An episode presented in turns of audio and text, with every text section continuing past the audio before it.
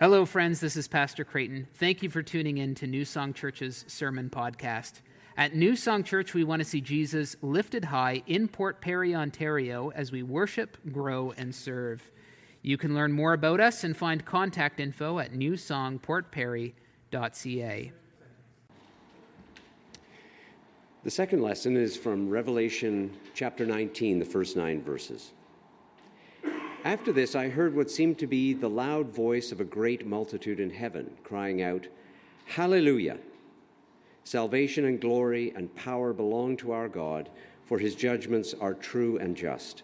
For he has judged the great prostitute who has corrupted the earth with her immorality, and has avenged on her the blood of his servants. Once more they cried out, Hallelujah! The smoke from her goes up forever and ever.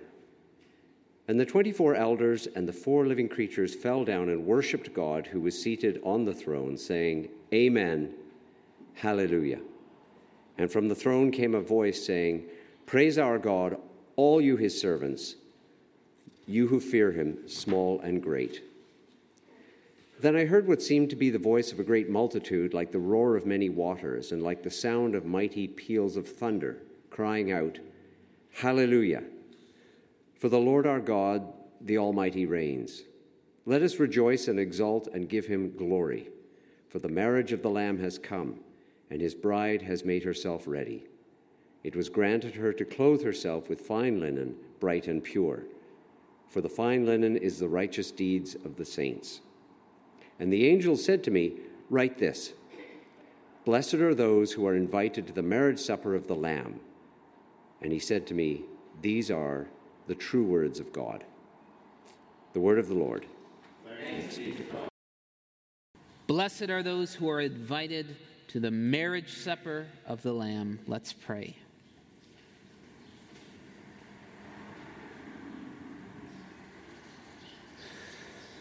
Lord Jesus, because of the great love with which you loved us, you endured the cross, scorning its shame, and are now seated at the right hand of God the Father, and you promise to come again in glory.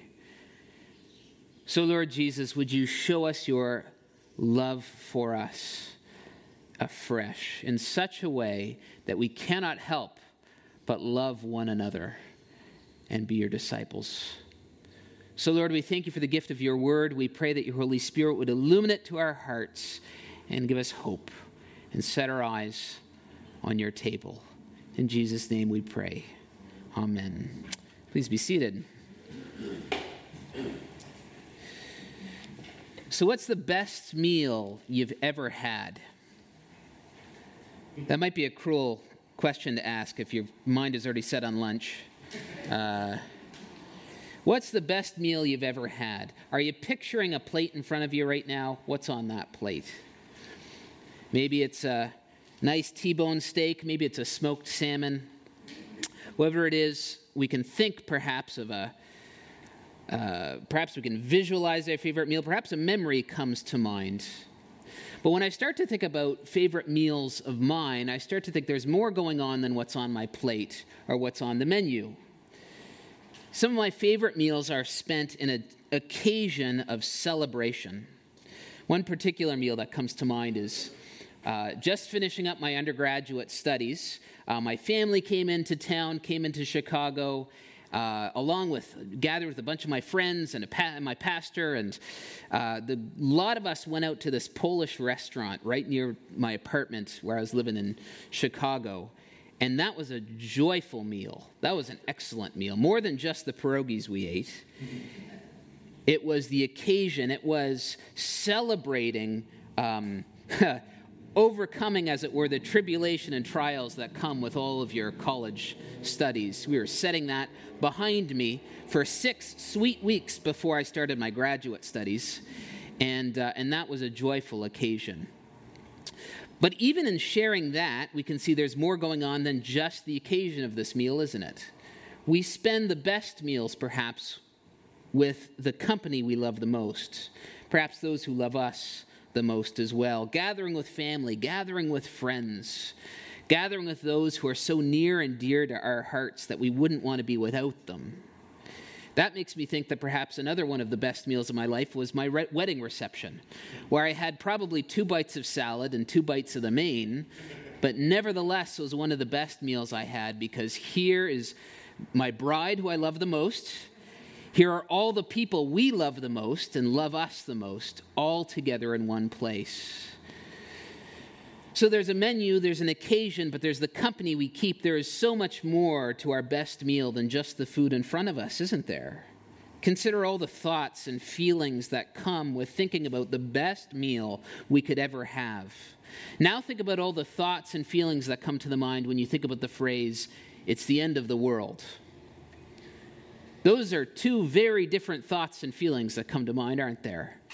I think it's because we've been, at least I've been, so thoroughly catechized by Hollywood's vision of the end of the world, which probably involves exploding buildings and nations collapsing and uh, the climate uh, becoming just completely uninhabitable, and Nicolas Cage is screaming the whole time. the end of the world evokes a lot of fear and anxiety for me. But what's remarkable is how different God's word uh, the vision that God's word gives us of the end of the world. I was almost tempted to call this sermon, It's the End of the World and We Will Dine. But exactly, I'm not going to go there. See, this phrase, the end of the world, isn't strictly speaking a biblical phrase.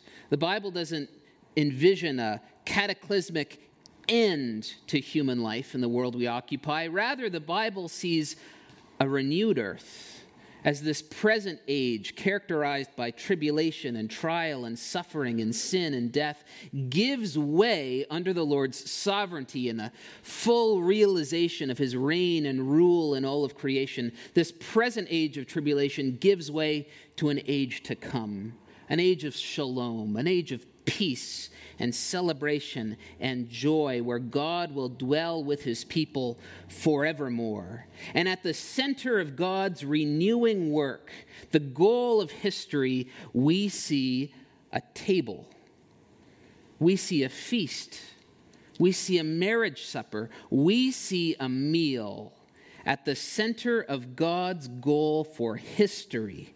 That's what we read in Revelation 19. Let us rejoice and exult and give God the glory. Why? For the marriage of the Lamb has come. Blessed are those who are invited to the marriage supper of the Lamb. See, God's goal for all of history is to bring us to his table.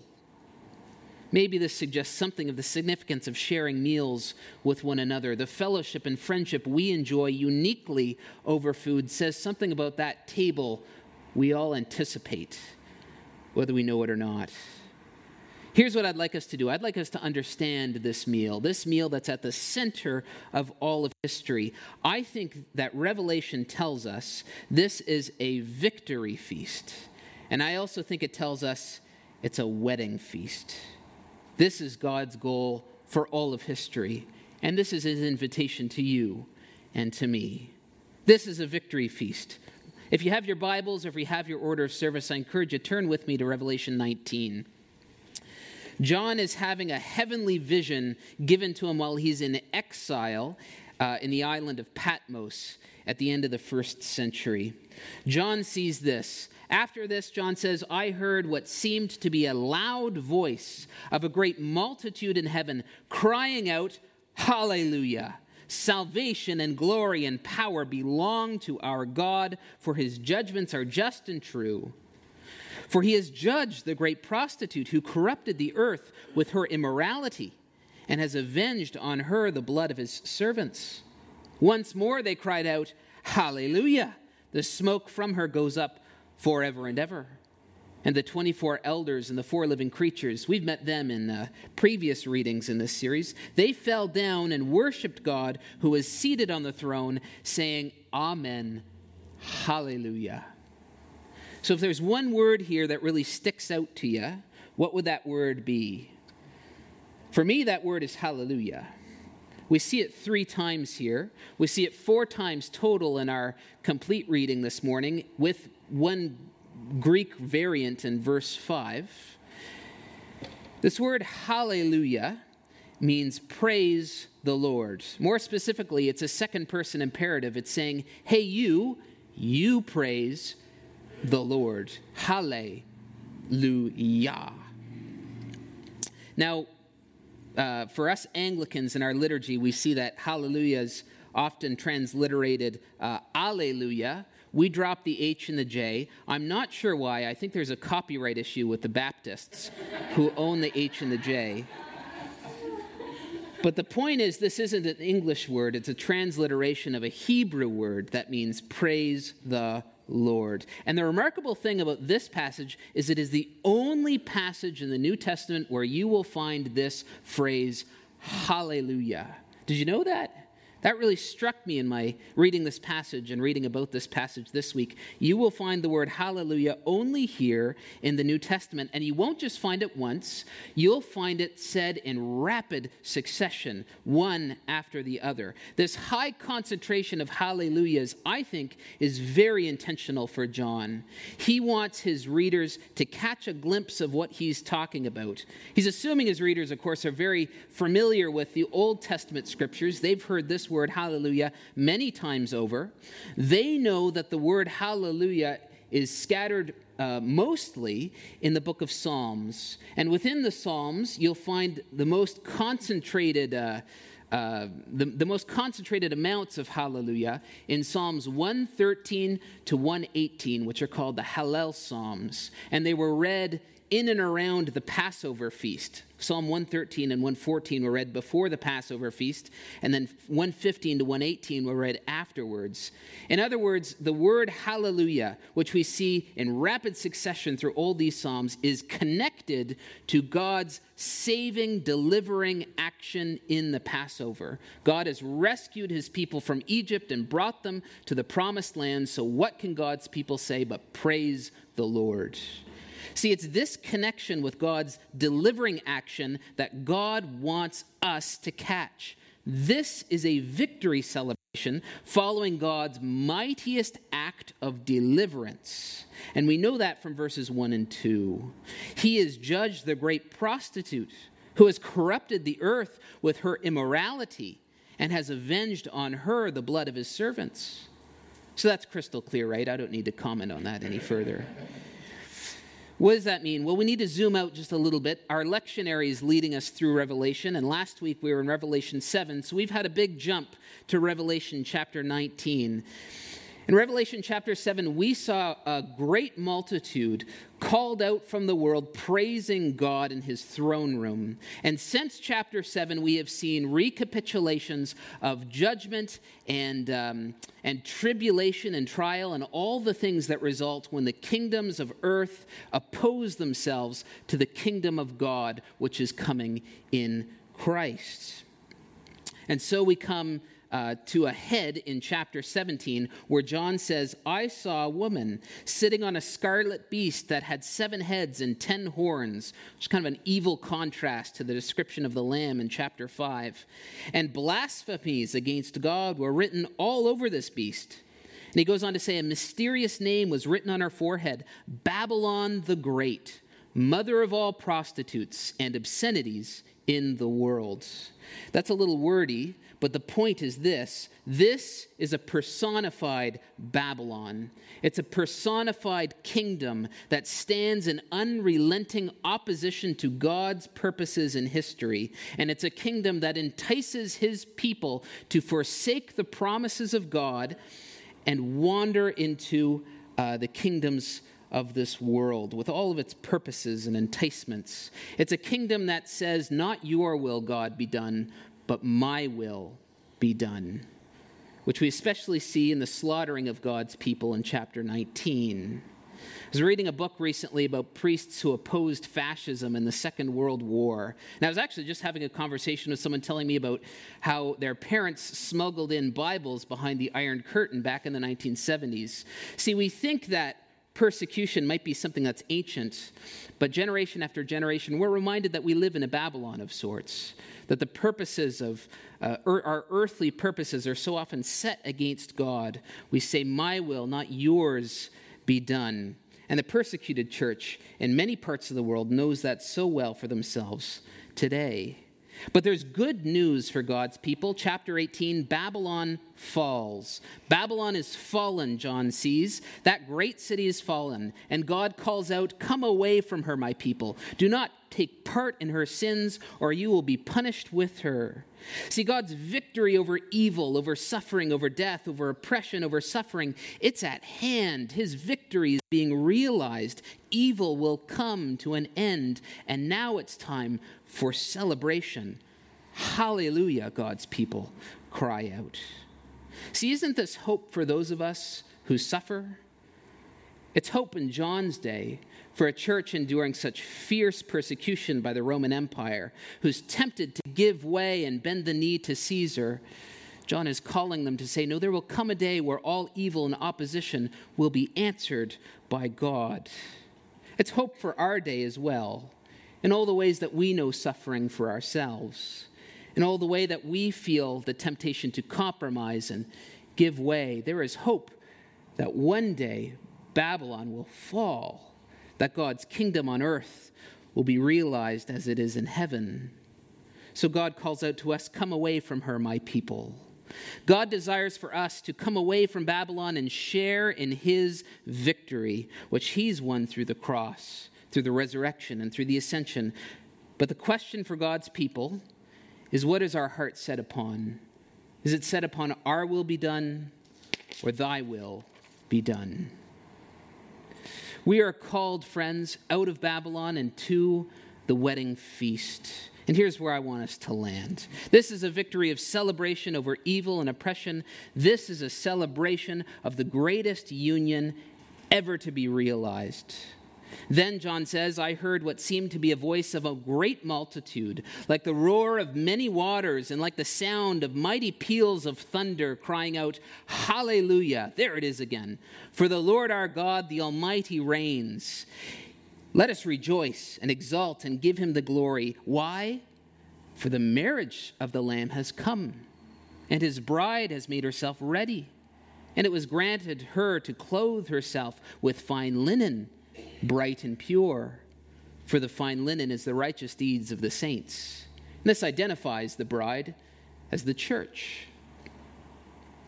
This is a happy ending to the greatest love story ever told. God has loved his people like a spouse, and here is the union, the wedding day.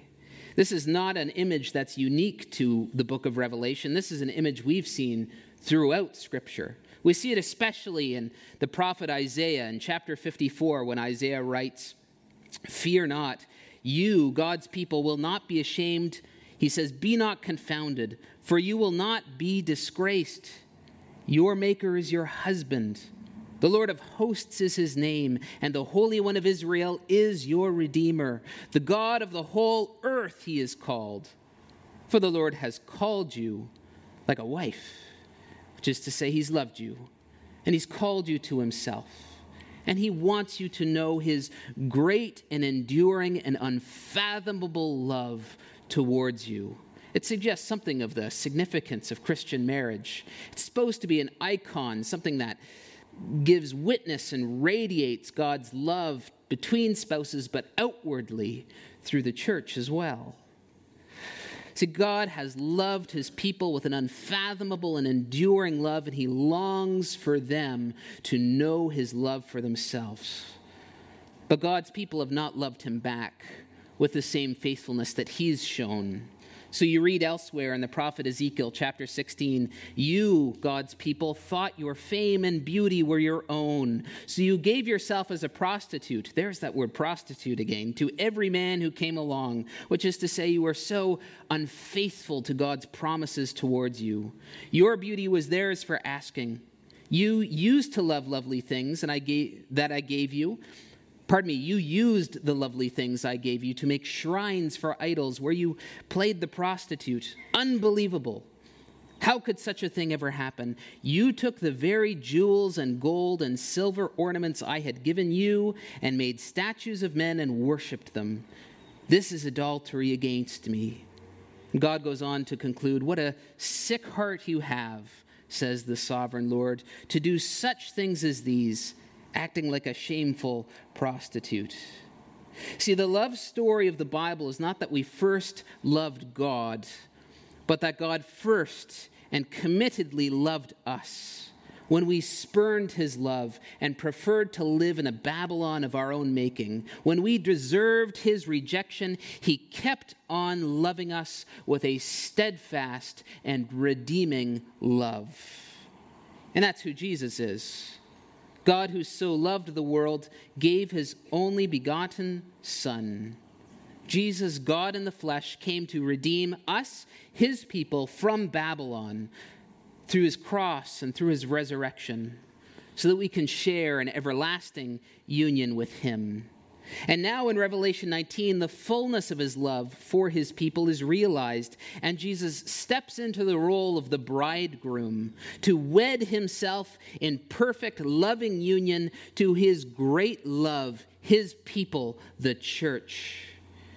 This is where all of history is heading the perfect union of God and his people. This is the marriage supper, the occasion of God's love realized for his people in perfect eternal union. And the angel turns to John and says, Write this, get this on paper. Blessed are those who are invited to the marriage supper of the Lamb. Is this an observation? Hey, people are really lucky if they get into that supper. It's an invitation. It's an invitation to John. John, you're blessed because you're invited to this marriage supper, not as an observer, but as a participant. Jesus loves you enough that he wants to call you out of Babylon and to himself. And it's an invitation by extension to John's readers and to us here at New Song today. God wants you at the marriage supper. Don't you want to spend forever with your unfathomably loving Maker who loves you with an unyielding love in Christ? See, God's goal for history is to bring us to this table, to celebrate his victory over evil, and to join him in a wedding feast. Well, that's really nice, Creighton. That's something to look forward to. What does that mean right now? Let's, let's land right here. I don't think God leaves us without a meal. God feeds us even now as we anticipate that great feast to come. See, on the night that he's betrayed, our Lord Jesus took bread, and when he'd given thanks, he broke it and said, Take this, all of you, for this is my body, which is given for you. I'm blanking on the words, but you know what I'm talking about. He institutes a holy meal, doesn't he? He takes bread, he takes wine. He gives us this sacrament, a participation in God's redeeming love for us. See, in a way, I think in a very real way, communion is like an ingested sermon.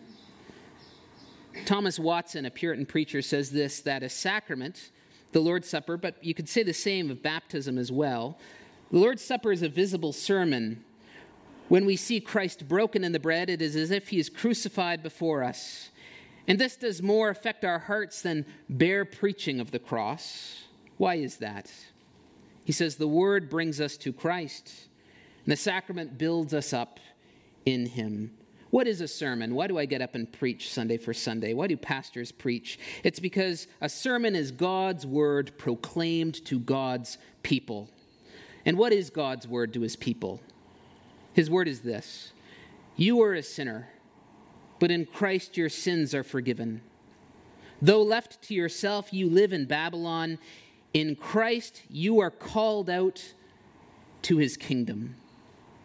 On your own, you have no share with Christ, but in Christ, you are invited to his table.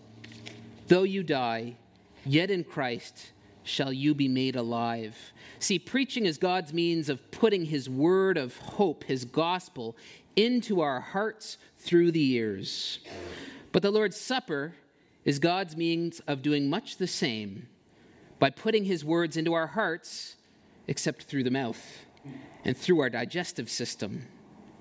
See, it's no accident when we come to receive communion, we hear these words Sunday for Sunday Blessed are those who are invited to the marriage supper of the Lamb. This is the word that God wants you to chew on, to ingest, to strengthen you. This is why Jesus institutes his supper. He wants you to eat from this table, consuming a sermon, good news, as often as we gather. And the good news is that you are invited to a greater table to come. This eternal feast of victory and union with God Himself, of which this table is only a foretaste. So come and eat by faith, because you are invited to the marriage supper of the Lamb. See, in Christ, this is the best, or pardon me, in Christ, we know that the best meal we will ever have is yet to come. The menu, Isaiah tells us, is of rich food, of well aged wine, well refined. The occasion of this best meal is victory over all evil and suffering. And it's occasioned by the marriage of the Lamb with his bride. And the company we'll keep at this meal is that we will be with Christ, our Savior, who loves us with an enduring love forevermore. So, so, dear brothers and sisters, let us rejoice and exalt and give God the glory, for the marriage of the Lamb has come. Blessed are those who are invited to the marriage supper of the Lamb. Come and eat by faith. Draw near to Christ your Savior. Amen. Thank you for listening today. We worship a generous God who calls us to follow him in giving willfully, cheerfully, and sacrificially. New Song Church's mission and ministry is 100% funded by the generous gifts of those worshiping and journeying with us. If you'd like to offer a gift towards New Song's ministry, please visit newsongportperry.ca slash giving for more information on how to do that. May God bless you and keep you today and every day.